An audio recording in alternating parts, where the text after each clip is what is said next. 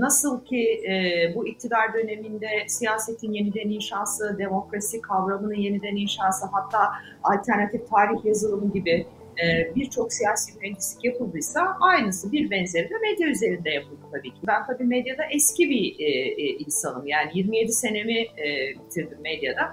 Bütün bunların sebebi ne diye soracak olursanız sizin e, programınızın başlığı diyebilirim. Yani mesele ekonomi. Sübvanse etme çok yanlış bir şey ve piyasayı da bozan bir şey. Peki gerçekten gazetecilik yapan, hakkaniyetiyle bu işi yapan kurumlar, e, çılgınca e, finansman bulmaya çalışırken, üç kişinin bile okumadığı, hiçbir gazetecilik katkısı olmayan bu yapıları finanse etmek, sübvanse etmek, ya ayıp değil mi ya? Ya da yani ne bileyim ben zaten ekonomik modelin kendisine de aykırı değil mi bu?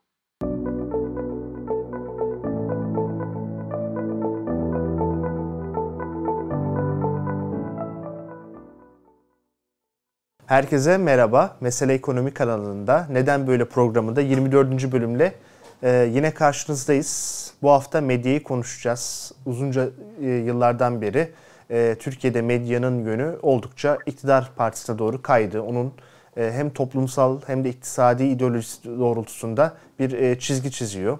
E, buna karşılık e, dijital platformlar var, daha muhalif görüşlü olan kanallar var. Onların da e, farklı avantajları veya eleştirildiği yerler var. Tüm bunları geçmişinden bugüne konuşacağız. Kimle konuşacağız? Deneyimli bir kişiyle Özlem Gürses'te. Özlem Hanım merhabalar. Dediniz ki damdan düşen birini bulalım dediniz herhalde. Şöyle bir baktınız benim özgeçmişime. Kadının başına gelmeyen kalmamış. En iyisi Özlem Gürses'i alalım. Murat Hocam merhabalar. Çok teşekkür ediyorum. Ama biliyorsunuz yani şey vücudunuzda yaralar, bereler olacak ki anlatılacak hikayeniz olsun. Ve bu böyle oluyor gerçekten. Yaşanmışlıklar. Ee, şimdi Türkiye'de genel... Ama hadi öyle diyelim. Peki teşekkür ederim. ee, Türkiye'de medya bir günde bozulmadı. Zaten dört dörtlük demokratik bir ülkede hiçbir zaman değildi. Gerçekçi de konuşalım. Fakat 90'lı yıllarda en azından herkesin kendince bir holding medyası vardı.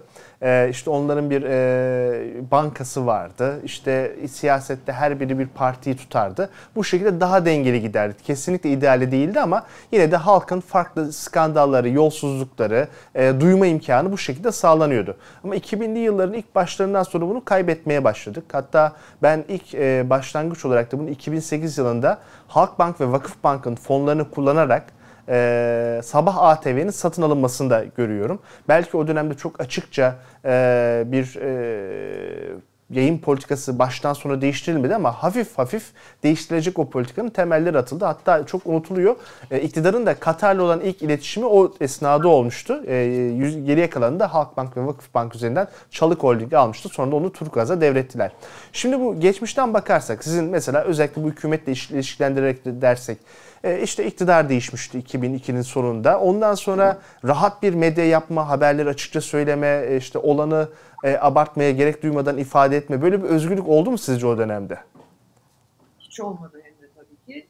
yani tam tersine yeni bir medya yapılanması kuruldu. 2000 sonrasını soruyorsunuz değil mi? Doğru evet, anlıyorum. Evet. Orada bambaşka bir dizayn, bir tasarım yapıldı. Ee, nasıl ki e, bu iktidar döneminde siyasetin yeniden inşası, demokrasi kavramının yeniden inşası, hatta alternatif tarih yazılımı gibi e, birçok siyasi mühendislik yapıldıysa aynısı bir benzeri de medya üzerinde yapıldı tabii ki. Yani o bir paket zaten. O paketi böyle aldığın zaman hani onun içinde usturası var, o var hani öyle ya. Tam olarak o. Ee, bütün bunun sebebi ne diye soracak olursanız ben tabii medyada eski bir e, e, insanım. Yani 27 senemi e, bitirdim medyada. Bütün bunların sebebi ne diye soracak olursanız sizin programınızın başlığı diyebilirim. Yani mesele ekonomi. Her şey medyanın ve siyasetin finansmanıyla ilgili. Demokratik ülkelerde bir, bir nebze bu çözülmüş ya da en azından lobi şirketleri varsa da medyayı finanse eden, siyaseti finanse eden şeffaf, açık yani çok demokratik gibi gözüküp yapmıyorlar bu işi. Yani zaten biz bu adamı destekliyoruz diyerek yapıyorlar. Türkiye'de başından beri bu sorunlu bir alandı. Ama söylediğiniz doğru. Ben 90'lı yıllarda Susurluk skandalının olduğu tarihlerde yani demek ki işte böyle bir 96 falan olsa gerek herhalde. O tarihlerde medyaya girmiştim ya da 95. Ee, ve Susurluk'ta o tarihlerde, 97'deydi değil mi? Galiba 96 Kasım diye hatırlıyorum Hı, ben. Tamam. Burada mesela biz ne biçim manşetler yapıyorduk yani. Hani çok ciddi eleştirilerde bulunuyorduk. Sabahlara kadar siyaset meydanında bu meseleyi tüm taraflarıyla ve tüm açıklığıyla konuşabiliyorduk. Fethullah Gülen cemaatini konuşabiliyorduk. Sonra başımıza gelmeyen kalmadı ayrı. Yani hiç değilse o sizin dediğiniz kendi içinde oluşmuş bir çok sesli dengesi vardı. Kartel yoktu. Ee, bütün medya tek bir odak tarafından finanse edilmediği için ele geçirilmiş değildi. Ee, patronların destekledikleri e, siyasi temsilciler ve onların kendi arasındaki rekabeti e, ve bir de bankalar üzerinden yaratılan bir medya fonlaması modeli vardı. E, bunu bile mumla arıyoruz şu anda. Meğer ne güzel günlerimizmiş ve, me ve, ve meğer biz cennetteymişiz. 2000'li yıllardan itibaren enteresan bir şey olmaya başladı. Ee, yani 2000'li yıllardan itibaren eskiden medya patronlarının çıkarı varken 2000'li yıllardan itibaren yalnızca ve sadece iktidarda bulunan siyasi erkin çıkarları olmaya başladı. Yani patronların artık herhangi bir siyaseti destekleme hürriyeti de kalmadı. Bütün medya patronları, medya sahiplikleri yalnızca ve sadece tek bir kişiyi desteklemek üzere tasarımlandılar. O yüzden zaten e, oyun dışı bırakıldılar, yeni aktörler girdi e, ve yepyeni medya grupları oluştu. E, Cumhurbaşkanı'nın bir sözü var, bunu TÜSİAD da söylemişti ama aslında medya patronları da bundan bağımsız değil. Ne dedi? Bir taraf olan ber taraf olur. Yani tarafı da seçeceksin kardeşim. Net. E, bu e, iş dünyasında da böyle, e tabii ki medyada da böyle. 2000'li yıllardan itibaren enteresan bir başka şey oldu. Eskiden rekabet gazeteciler ve gazeteciliği de önceleyen yani hiç değilse az da olsa gazetecilik yapma hevesi olan e, patronlar arasındayken e, oyun onların arasında kurulmuşken gökten zembille yorumcu diye bir insanlar indirildi. Kimdir biz tanımıyoruz. Yani şöyle şu anlamda tanımıyoruz. Sahada bir haber kovalamamışız. Bir can yayın için e, işte efendim didişmemişiz. E, aynı basın toplantısında yan yana mikrofon uzatmamışız Birdenbire böyle bir takım insanlar böyle bir iktidar sözcüsü gibi ekranları işgal etmeye başladılar.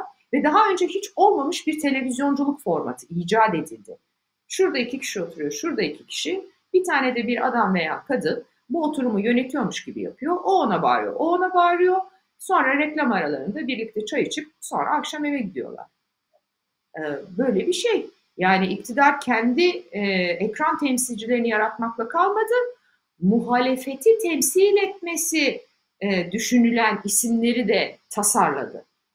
90'lı evet. yıllarda bu tip şeylerde açık oturum olurdu. Her partiden gelirdi. Hatta bazen genel başkanlar gelirdi. Bunlar da tartışılırdı. Ben Almanya'da e, bu son seçimden sonra görmüştüm. Seçim girişi bir anda Cumhurbaşkanı dahil bütün liderler oturmuş. Ya bir durun soluklanın demeden hemen o olayı değerlendirmeye başlamışlardı. Buna benzer bir durum 90'larda Türkiye'de varken şimdi artık siyasetçiler doğrudan çıkmıyorlar. Çıkarlarsa da karşılarına ters soru soramayacakları bir ortamda çıkıyorlar.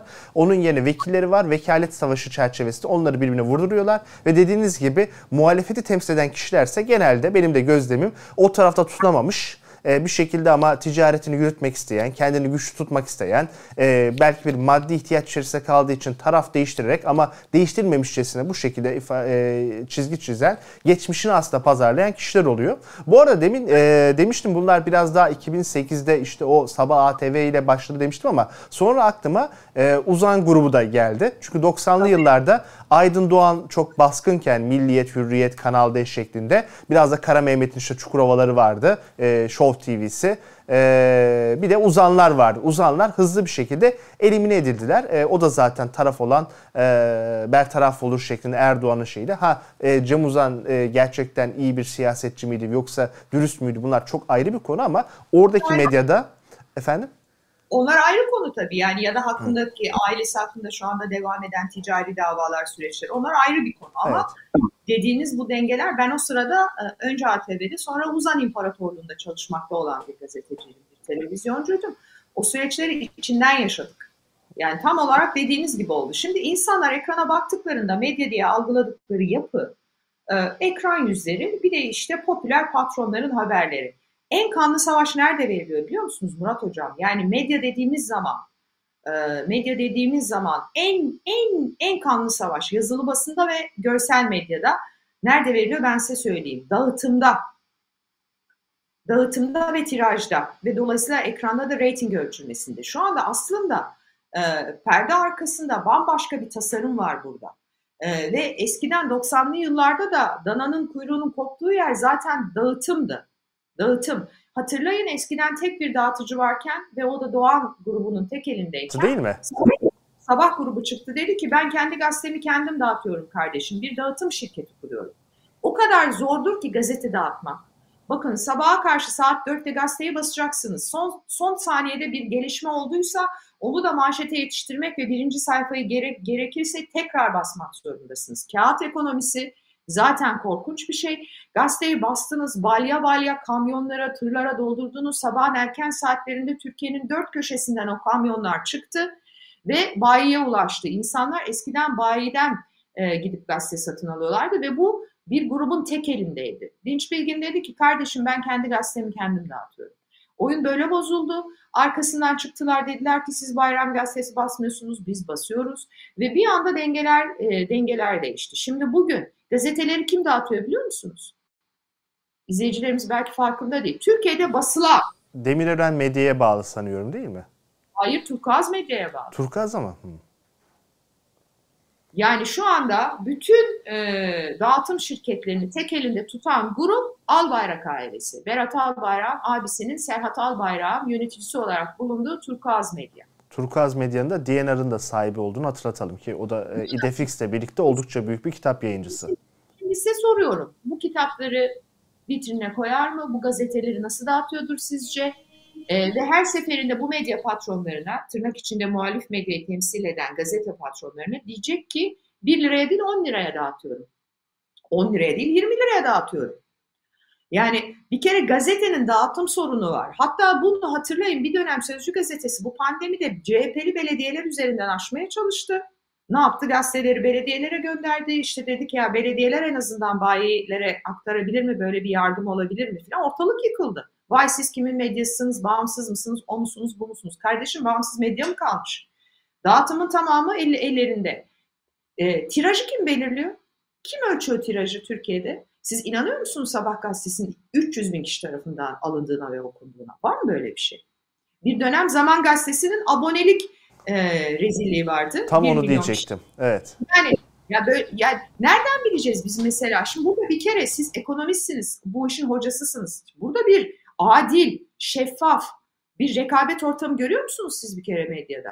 Yani kim dağıtıyor belli değil. Tiraj nasıl ölçülüyor belli değil. Rating çok kanlı bir alan. Korkunç kanlı bir alan. Ee, geçmeden yani, bir isterseniz yazılı basından devam edelim. Bunların bir de bedava dağıtımı da çok yaygın bir şekilde var. Yani aboneliği geçtik şey zorla aldırmalar veya işte bir e, berber işte erkeklerde kahvehane ortamında mutlaka oraya bir herhalde takvim gazetesi gidiyordu. Hani bu tip e, norm... kurumlara dağıtıyorlardı. Giriyorsunuz THY'nin bütün salonlarında, bütün uçaklarında hatırlayın. Evet.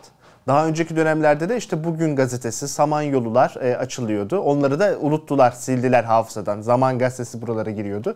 Onları da e, bizim de unuttuğumuzu varsayıyorlar. Bu arada bu dağıtımla ilgili söylediğiniz şeyler benim böyle bir yanda silinlerken çocukluk anılarıma döndürdü. Çünkü bu Yay Saat'la birlikte Dinç Bilgi'nin sabah grubunun da rakipleri çıktığı zaman o dönemde müthiş bir kupon üzerinden gazete satışı e, yarışları vardı. Biz de işte ablamla ben de kuyruklara giderdik saatlerce beklerdik orada. E, işte şu gazete şunu verdi bu gazete tabaklar almış mıydınız? Mavi çiçekli, pembe çiçekli melamin tabaklar. Onlardan ne çok almıştık. E, ee, e, be, beyaz tabak içi e, papatya ile olan herkesin evinde var. Onu biliyoruz. Bir de bazı ansiklopedilerde hala gazeteler duruyor. Evet. Aynen öyle ve o dönem bir buçuk milyon tirajı vardı. Hürriyet'in bugün en çok satan gazetenin Sözcü olduğu söyleniyor. Sözcü 300 binlerden işte 170 bin, 180 binlere geriledi. Bakın medyadaki bugünün sorunu sadece bir tekelleşme e, sorunu değil. En önemli boyutu o tabii ki. Ama mesele ekonomi dedik ya yani medyanın finansmanı meselesi. Dünyanın en pahalı işi gazete dağıtma işidir ve kağıt gazeteyi basma işidir. Çünkü zaten kağıt dediğimiz şey şu anda nadir bulunan bir ham maddeye dönüşüyor dünyada. Pek yakında bütün e, şey değişmek durumunda kalacak, bütün medya. Artık bu var. Bunun üzerinde size gelen kişiselleştirilmiş bültenler var. Bunu kimse dağıtmak durumunda değil. Yani kamyonlara koyup da bilgiyi artık birilerine ulaştırmak durumunda değilsiniz. Yani e, bilginin transferi bambaşka bir çağa geldi, baş, bambaşka bir dünyaya geldi ve kaçınılmaz olarak bütün medya grupları da buna ayak uydurmak durumunda kalacaklar. Şimdi görmüyorlar, engellemeye çalışıyorlar, işte çalışanlarını baskılıyorlar, o platformda olma, orada olma, orada olma. Kardeşim sen de orada olacaksın. Başka çaren yok senin. Yani günün sonunda sen de oraya geleceksin. Ee, zaten e, almanın da yolu bu. Yani şimdi ben eskiden yine hatırlardım. E, mesela bir e, Avrupa'daki bir maç penaltılara kaldıysa maçın sonucu bazen çok önemli bir maç olmasına rağmen haberlerde yer almazdı. Çünkü gece 2'de yayınlanmış koyamamışlar. Büyük gazeteler koyar da küçük gazetelere o sıra gelmezdi. Bu tip e, ondan sonra e, kupanın kim kazandığı bilmeden gazete çıkmış. Ertesi günde o açığı kapatmak için üstünden 24 saat gelmiş. O haber yeni geliyor. Hani bu tip e, sıkıntılar da var. Sadece kağıt dağıtım değil aynı zamanda güncelliği korumakta. E, ama yani basılı gazete sanıyorum e, özellikle 60 yaş üstü için e, bir süre daha gidecek. Yani bir 10 yıl daha azalarak da olsa sürecek ama e, asıl e, toplumu hareketlendiren, daha dinamik kesimi, gençleri ilgilendiren kısım e, ücretsiz olan sosyal medya üzerine bağlantılarını kurmuş olan dijital medya olacak diye düşünüyorum. E, sanıyorum eşyanın tabiatı bu.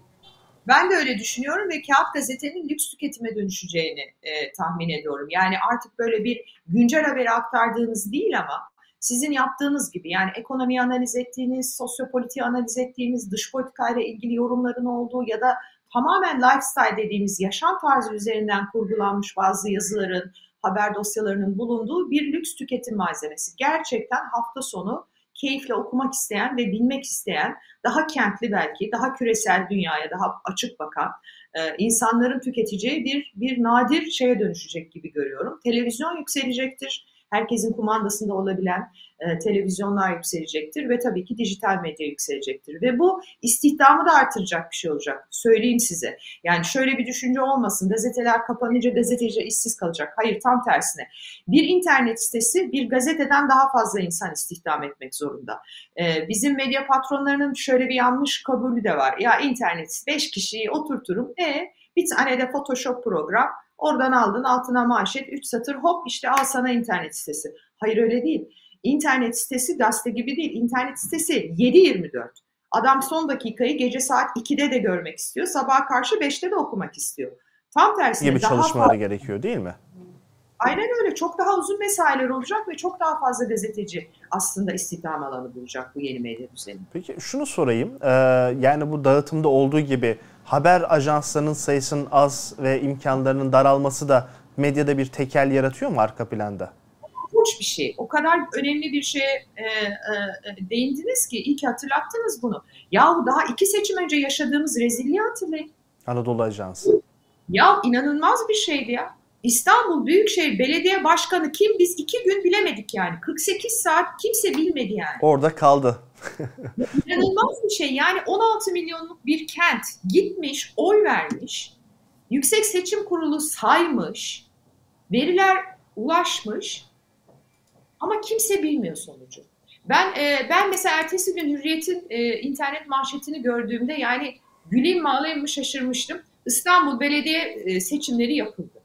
E Sonra ne oldu? tamam yapıldı. Hani bir şey oldu değil mi yani? Hani yapıldı. E virgül. hani Üstelik şey... geçmişte şöyle gazeteleri de çok hatırlıyorum. Mesela 90'lı yıllarda hem işte gazetelerin basından ötürü hem de o zamanlar bu kadar elektronik sistem gelişmediği için seçim sonuçları daha uzun sürebiliyordu. Özellikle yerel seçimler gibi e, birkaç tane işte muhtarlık sayılıyor, işte ilçe belediye sayılıyor falan. E, gece kapa e, gazete basılır işte şu parti kazandı sabah uyanırsınız ki o parti kazanamamış. Böyle durumlar da yaşanmışlığı da oldu buna rağmen yani. E, işte o haber ajansları o boşluğu en iyi dolduran en hızlı dolduran ama tek taraflı oldu ve dediğiniz gibi Anadolu Ajansı artık TRT ile birlikte maalesef o kısmı tamamen e, kendi iktidarın lehine kullanıyor e, duruma düştü. Şimdi şuna değin efendim. Türkiye'de, Türkiye'de e, insanlara, vatandaşlara, yurttaşlara hizmet etmesi gereken kamu bürokrasisinin tamamı ve bütün kamu organlarının tamamı 20 yıllık toksik bir e, iktidarın sonunda sanki yani şöyle bir algı oluştu. Sayın Cumhurbaşkanı da korkarım ki buna inanıyor. Memleket benle başladı, benle bitecek. Yani e, hani böyle diyor ya hani ambulans yoktu, o yoktu, o yoktu. Hani biz nasıl yaşıyorduk? Buzdolabı yoktu, hastane yoktu, havalimanı yoktu, uçak yoktu. Bunların hiçbiri yoktu Türkiye'de. Hepsi AK Parti ile birlikte geldi. Dolayısıyla Gazetecilik de yoktu. Efendim ajans da yoktu falan filan gibi. Ama durum bu değil. Anadolu Ajansı bugüne kadar yani bütün seçimleri en güvenilir şekilde aktarmış olan ajans. Önümüzde seçim var. Nereden alacağız biz verileri, biz yayıncılar? Anadolu Ajansı'nın da Kurtuluş Savaşı esnasında milli bir görevle kurulduğunu da burada hatırlatmış olalım. Ee, çok eski bir kurumdur. TRT ile kıyaslanamayacak kadar eskidir. Şimdi bir de bu 2018'de hatırlıyorum Mart ayında Doğan grubu da el değiştirdi. Demirören'e gitti. Tabii Demirören bunun finansmanı nasıl sağladı, ödedi mi, ödemedi mi ama şunu biliyoruz. O yayın grubu da e, iktidara oldukça yayın hale yakın hale geldi.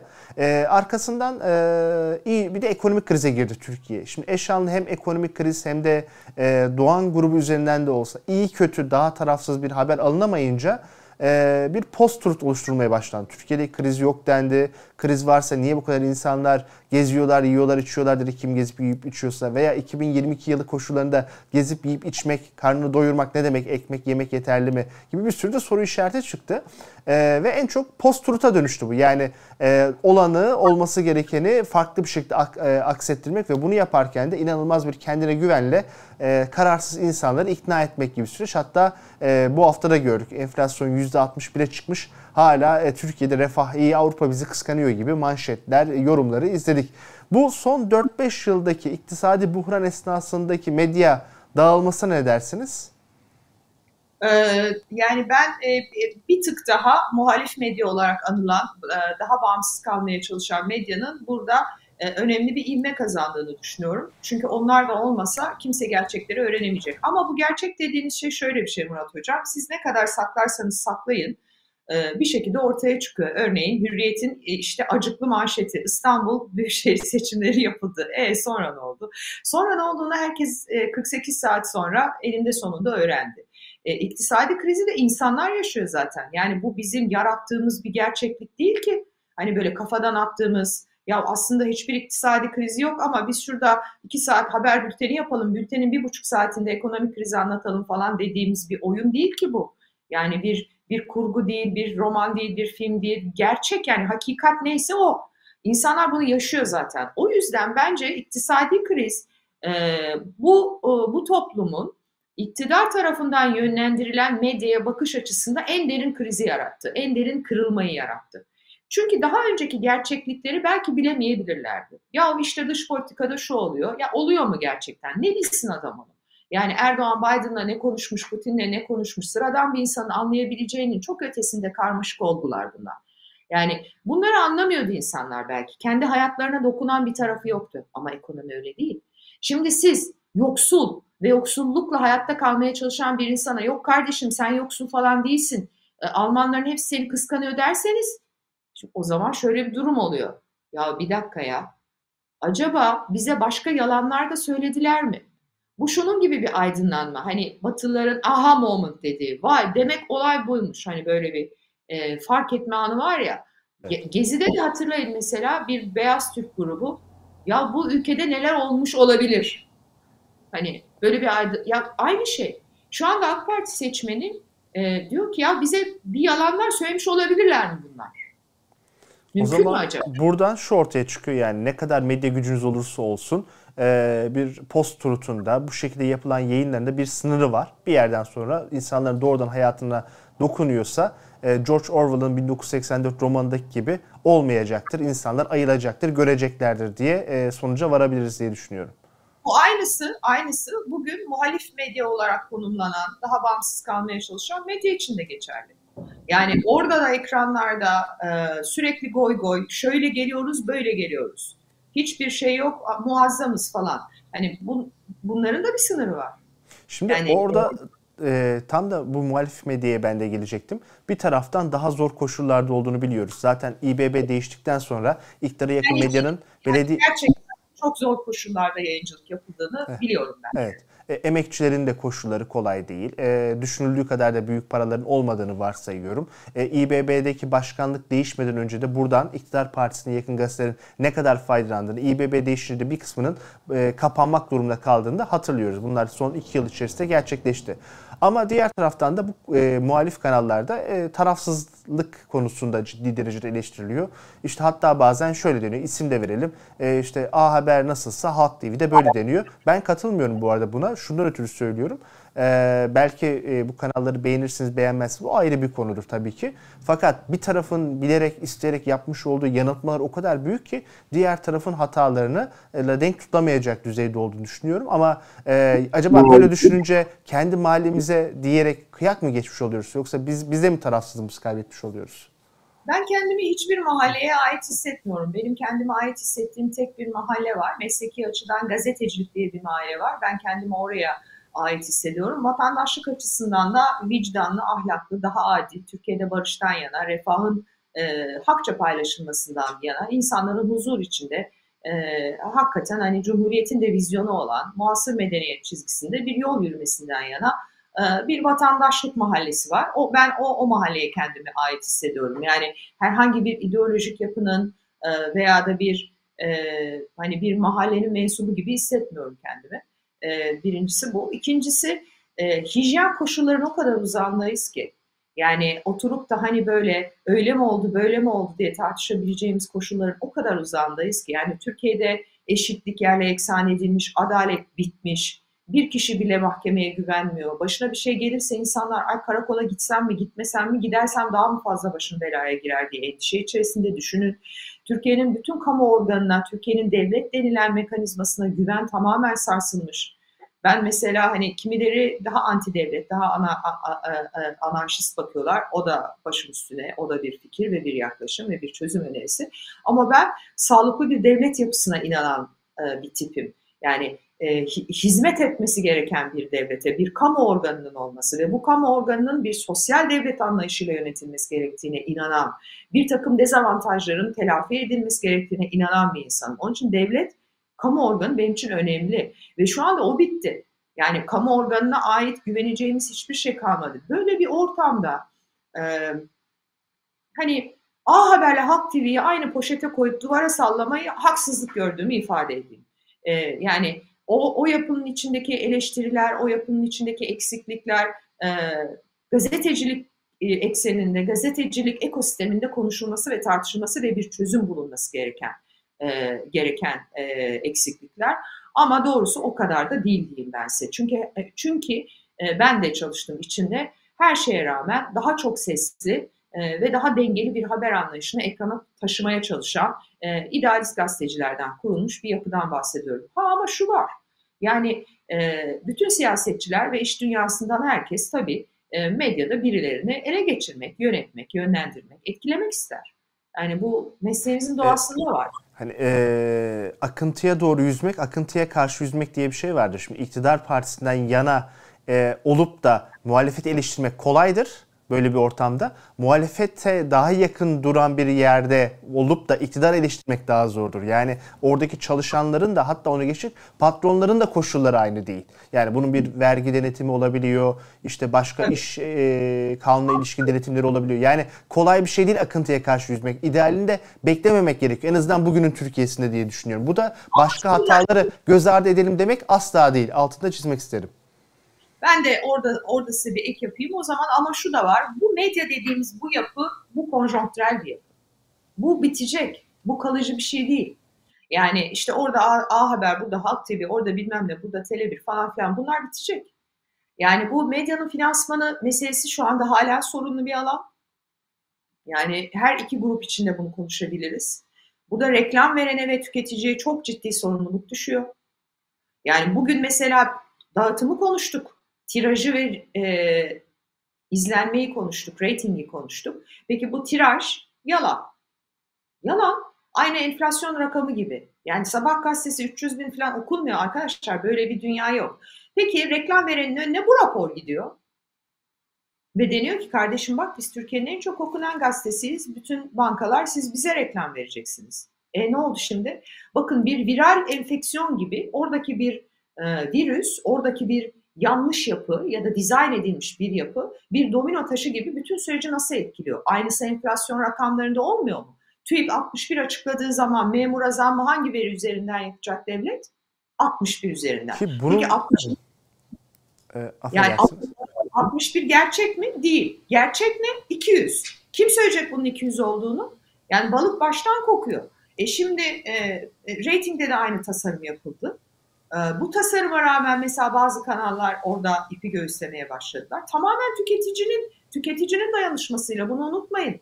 Ben Sözcü'de çalıştım. Sözcü gazetesini okuyan kesim 5 tane alıyordu. Türk Hava Yolları'nın uçaklarına böyle atarak bırakıyordu. Kahvehanelere masasının üzerine bırakıyordu ki insanlar görsün, gazete ayakta kalsın. Aynı şey Halk TV için geçerli. Benim tanıdığım insanlar var. Sabah uyanıyor, televizyonu açıyor, sesi kapalı akşam yatana kadar. Hani sırf izlenme, yani bu bir, e, insanlar bunu yapabiliyor. Yani insanların alanı bu. Yani koşulları bu, maddi koşulları bu. E, reklam veren nerede kardeşim? İş dünyası nerede? Siz o tiraj şunu unutmamak lazım. Devletin doğrudan yönlendirdiği reklamlar da var. Ziraat Bankası, Halkbank, Vakıfbank, Türk Telekom, Türk Hava Yolları, yakın zamanda Türksel, e, diğer başka kamu kurumları e, bunların hepsini veya işte belediyeler devreye girdiği zaman e, bambaşka bir durum ortaya çıkıyor. Basın ilan kurumu Murat Hocam. Basın ilan kurumu çok tartışmalı bir başka yapı. Yani bunları çözmeden, bunları yeniden çağa uygun bir şekilde tasarlamadan, Türkiye'nin medyasında e, siyasetle ilişkisini koparmadan, e, finansman modelini şeffaflaştırmadan e, bir yere varmak mümkün değil. Bütün bu konuştuğumuz her şey aslında şu anda tamamen konjonktürel. Güne ait tartışma. Benim merak ettiğim şu, yarın ne olacak yarın? Bir sene Mesela, sonra medyadan e, çok zaten taraf olduğu en başından belli olan ve zaman içerisinde iktidarla iyice yakınlaşıp büyüyen gruplar var. İşte Yeni Şafaklar, Akitler yani bunlar 90'lı yıllarda da vardı. E, yeni gazeteler değil, iktidar kurmadı bunları. Bunlar mesela ayakta kalabilecekler mi sizce? Hiç sanmıyorum. Kalmamaları da gerekir zaten. Şimdi benim şöyle bir şey anlatayım size. Yani sağlıklı bir rekabet ortamı kurulması lazım. Ben bir yani vahşi kapitalist bakış açısına sahip biri değilim. Ama eğer e, hani denetlenmiş şeffaf bir piyasa ekonomisi bir boyutuyla olacaksa e, onun da regüle olması gerekir ve hakkaniyetli olması gerekir. Geçenlerde bir örnek vereyim. Bir arkadaşım aradı beni. Bu arada benim kedileri arkada e, görüyorsunuz. Yapacak bir şey yok. Bizim ev böyle. E, şey, ha buyurun efendim evet yani böyle olaylar olacak yani yapacak bir şey yok dediğim gibi. E, bir arkadaşım aradı. Bir dernek var. Benim mezun olduğum okulun Mezunlar Derneği. Dedi ki ya dedi işte dedi senelerdir dedi bu derneği dedi ayakta tutmaya çalışıyoruz dedi. Aidat e, toplayamadığımız için veya işte şu bu falan anlattı. Hani sen de gelsen akıl versen biz bu işi nasıl kurtaralım? Dedim yapmadığımız durumda ne olacak? Dernek kapanacak. Dedim kapansın o zaman. Şimdi bu sübvanse etme çok yanlış bir şey ve piyasayı da bozan bir şey. Peki gerçekten gazetecilik yapan, hakkaniyetiyle bu işi yapan kurumlar, çılgınca e, finansman bulmaya çalışırken, üç kişinin bile okumadığı, hiçbir gazetecilik katkısı olmayan bu yapıları finanse etmek, sübvanse etmek ya ayıp değil mi ya? Ya da yani ne bileyim ben zaten ekonomik modelin kendisine de aykırı değil mi bu? Yani kalmamaları işte lazım. Birilerinin işine geldiği için onlar devam ettiriliyor. Peki ama çok eleştirilenlerden de biri yurt dışından finansman sağlama. Ee, işte bazen de fondaş medya diye söyleniyor veya e, yurt dışındaki büyük e, ya, medya organlarının burada uzantılı oluyor. İşte BBC gibi, e, Fox birazcık farklı ama e, işte Deutsche Welle gibi. E, bu bunlar bu şekilde eleştiriliyor. Evet aynen yani hatta bu ajanslara kadar uzatılıyor. Yani e, tamamen tarafsız zaten olabilir mi? Veya buralara gitmek bir etik kaygı yaratır mı? Yani yurt içindeki özel sektör reklam verirken korkuyor. Kamu sektörü zaten vermiyor. E, dağıtım kanallarınızı da engelliyorlar. Üstelik de haber yaptığınız zaman sansüre e, uğrama riski de yaşıyor. E böyle ortamda nasıl gazetecilik yapacaksınız? Dışarıdan fonlar alacaksınız. Bu sizin bağımsızlığınızı bozar mı, bozmalı mı, saklamalı mı? Ne dersiniz? Çok e, çok zor bir soru sordunuz. Tam göbeğindeyim ben şu anda bu tartışmanın ve bunu kendi bireysel hayatımda da yaşıyorum. E, yani tuhaf bir cümle söyleyeceğim belki ama hani zenginler solcu olmadan e, sol bir e, düzen kurulamaz diye bakıyorum ben. Çünkü yoksullar zaten sağcı tuhaf bir şekilde. Yani dünyada da öyle biliyorsunuz. Yani işte e, din olgusu üzerinden, e, milliyetçilik olgusu üzerinden çok başka e, şeyler e, olabiliyor e, fakir fukara mahallelerinde. E, ama asıl mesele iş dünyası e, bu meseleye böyle bakabilir mi? Gazetecilik de neredeyse zengin faaliyetine dönüşecek. Hani param var, imkanım var, e, ideal için gazetecilik yapıyorum. Buraya geldi neredeyse. Şimdi bu fon meselesi de kendi bireysel tutumumu açıklayayım. Ee, daha önce Medyascope falan gibi yapılar hani bu fon kullandıkları nedeniyle raporlandı biliyorsunuz bu SETA tarafından falan haberleri yapıldı. O zaman da bir video çekmiştim. Ben kullanmıyorum. Ee, ve kullanmak da istemiyorum böyle fonları. Ee, sebebini de şöyle izah etmiştim. Çünkü ben rahat olmak istiyorum ekranda. Yani atıyorum e, bir Avrupa Birliği fonu kullandıysam ha şunu yapmak mümkün ama özgüvenli bir şekilde. Kardeşim fonu kullanırım yeri geldiğinde de Avrupa Birliği e, ne de eleştiririm ya da Türkiye'ye yönelik tutumlarında yanlış bulduğum ne varsa gazeteci haberleştiririm. Mesela bu bir bu bir bu bir tercih olabilir ama ama mesela hani Deutsche Welle doğrudan Amerikan Dışişleri, Alman Dışişleri Bakanlığı'na bağlı bir yapı bildiği kadarıyla. Yani kamu e, yayın organı olduğu zaman orada sıkıntı olur. Yani orada belli tezlerin yanında durman gerekir. Kendi adıma söylüyorum. Onun için kullanmadım. Ama kullananları da rapor yapıp SETA gibi bir örgütün ortaya çıkartıp hedef göstermesi Kardeşim siz peki ana akım medya mı bıraktınız? Merkez medya mı bıraktınız? Bütün medya organlarını marjinalleştirdiniz. Bu gazetecileri de çünkü size kutup lazım. Ne kadar kriminalize ederseniz, ne kadar marjinalize ederseniz siz çünkü o çift kutuplu algoritmanın içinde kazanıyorsunuz. Size kutup lazım. E bu insanlara hiçbir alan bırakmayınca bu insanlar şeffafsa, kardeşim şuradan şu kadarları aldım. Onu koyduysa, e, ifade ettiyse e, ve kendini de orada özgür ve rahat hissediyorsa o onun kararı. E, o onun kararı o zaman yani. Sen şeffaflık yerine... önemli değil mi burada?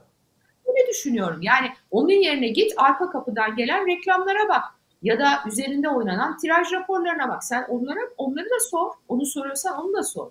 Ee, yani gerçeğin bir ayağı aksadığı zaman gerçeği gerçeği görmüş olmuyorsunuz. Ee, benim derdim bu.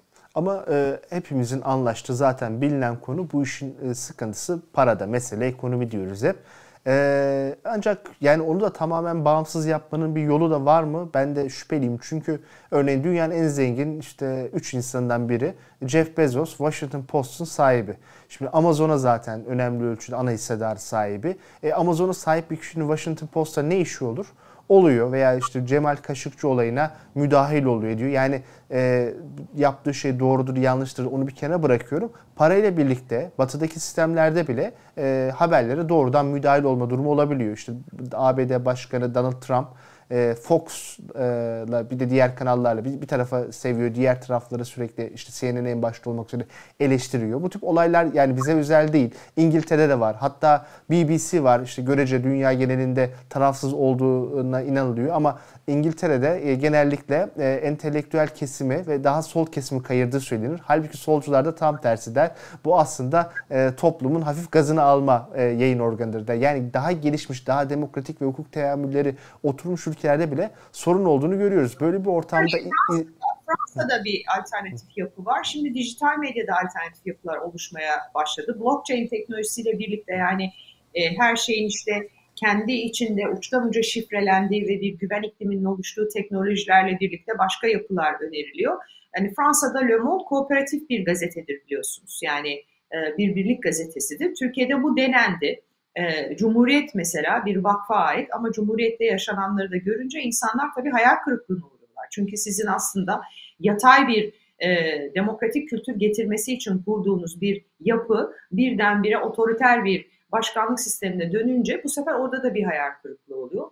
Bunun tek bir çözümü yani birkaç çözümü var. Dünyada da bu bir sorun tabii. Orada Jeff Bezos e, Amazon'da başı dertte biliyorsunuz. Yani Amerika Birleşik Devletleri'nde bin yıl sonra bir sendikal hareket başladı Amazon işçileri arasında. En son bir e, şeylerini okudum açıklamalarını. Amazon içerisinde sendika kelimesi, zam kelimesinin kullanılması yasaklanmış. E, çok merak ediyorum Washington Post Amazon grevini ve Amazon e, sendika sürecini acaba e, haber yapabildi mi diye. Şimdi e, dünyada bu tartışılan bir şey. Burada bence tüketicinin desteği önemli. Patreon gibi yapılar, blockchain endüstrisi, işte dijital medyada sizi destekleyen izleyicilerimiz falan gibi yapılar önemli.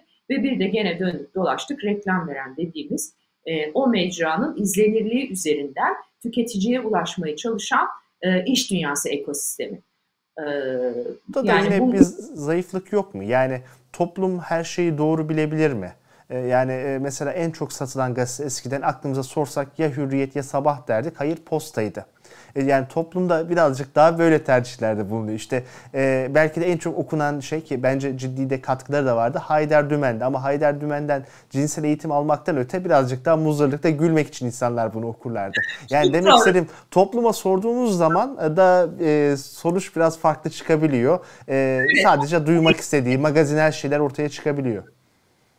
Ama zaten o soruyu o zaman bir başka boyuta taşıyalım. Toplum gerçeği bilebilir mi? E, toplum gerçeği bilmek ister mi? E, hakikatle ilişkisi olan ve haber tüketicisi olan kesim zaten e, dünyada da Türkiye'de de kısıtlı bir gruptur yani. Hani insanlar televizyon üzerinden e, ekonomi haberleri yarın başımıza ne gelecek ne bileyim 3600 ek gösterge çıkacak mı gibi konulara ilgi gösterirler ama dış politika, kadın meselesi, demokratik kültürün tartışmaları bunlarla ilgilenmez insanlar. Bunlarla ilgilenen insanlar e, zaten daha böyle başka bir grup. Hani e, yani biraz daha böyle bu meselelere zaman ayıran, okuyan, eden, merak eden bir grup. Türkiye'de de toplam 5 milyon mudur? Bu kadardır yani. 5, yani bütün gazetelerin toplam tirajı 5 milyon bulmaz. Yani kitap rakamlarına bakın görüyorsunuz zaten. Televizyon tüketisi o başka bir şey. Ee, Gazetelerin yani, rekor kırdığı dönemde 4 milyondu toplam. Düşün, ah, düşün Murat Hocam. Şimdi o yüzden e, meseleyi oraya kitlememek lazım ama tekrar söylediğim gibi ben e, demokratik kültüre e, karşı bir sorumluluk duyması gereken kesim sadece siyasetçiler mi? Akademisyenler mi? Gazeteciler mi? İş dünyasının sorumluluğu yok mu? Ben yani gelecekse bir, bir devrim markalar üzerinden gelmesi gerektiğini düşünüyorum. Yani nereye kadar e, e gidip gidip aynı spor ayakkabıdan alacak 5 tane 10 tane aynı tişörtü giyecek insanlar. Bitti bu. Yani bu bitti. E, bu burada e, onlar da bir dönüşüm geçirmek ve neyi destekleyeceklerine bakıp iyi karar vermeleri lazım. E, bugün tüketicide de enteresan yani hikayesi olmayan hiçbir şeyi almamaya başladılar. Zenginler bile ben bakıyorum çevremde yani bir spor ayakkabı alacaksa atıyorum işte e, mesela işte bir hikaye bakıyor, bir şey bakıyor, bir şey desteklemiş mi, bir şey yapmış mı, arkasında bir öykü var mı, bir şey var mı? Hani e, şimdi buralarda bir pozisyon olacak reklam veren bir iş dünyası. Ya da hep birlikte zaten taş yiyeceğiz. Ne bileyim ben yani öyle gözüküyor gittiğimiz yer. Yeşil dönüşüm e, konusunda da oluyor. Bankalar buna göre finansman versinler. İşte büyük şirketler daha sosyal sorumluluğu göz önünde tutsunlar diye. Ama e, devlet buraya çok sağlam yumruğunu vurmadıkça sadece bir az sayıdaki insanın e, onların e, düşüncelerini de bırakamayız. Onların vicdanına da bırakamayız diye düşünüyorum. E, Özlem Hanım teşekkür ederim katıldığınız için. Gayet dolu dolu medyayı her şeyle konuşmuş olduk. Bence de öyle. Çok teşekkür ediyorum. Ben de bir zihin egzersizi yaptım. Sizin gibi bir e, e, akılla konuşmak her zaman çok keyifli. Çok teşekkür ediyorum davetiniz için. Çok incesiniz. Teşekkür ederim. E, bu hafta Mesele Ekonomi'de medyanın e, durumunu geçmişten bugüne, finansman kaynaklarını, alternatif modelleri yurt içini ve yurt dışını veya e, dağıtımdan e, haber ajanslarına veya nihai tüketiciye ulaşacak kanalların işte görsel e, olması, yazılı olması, dijital olması veya e, eski usul olmasına kadar birçok boyutuyla Özlem Gürses'le birlikte değerlendirdik. E, önümüzdeki hafta görüşmek dileğiyle, hoşçakalın.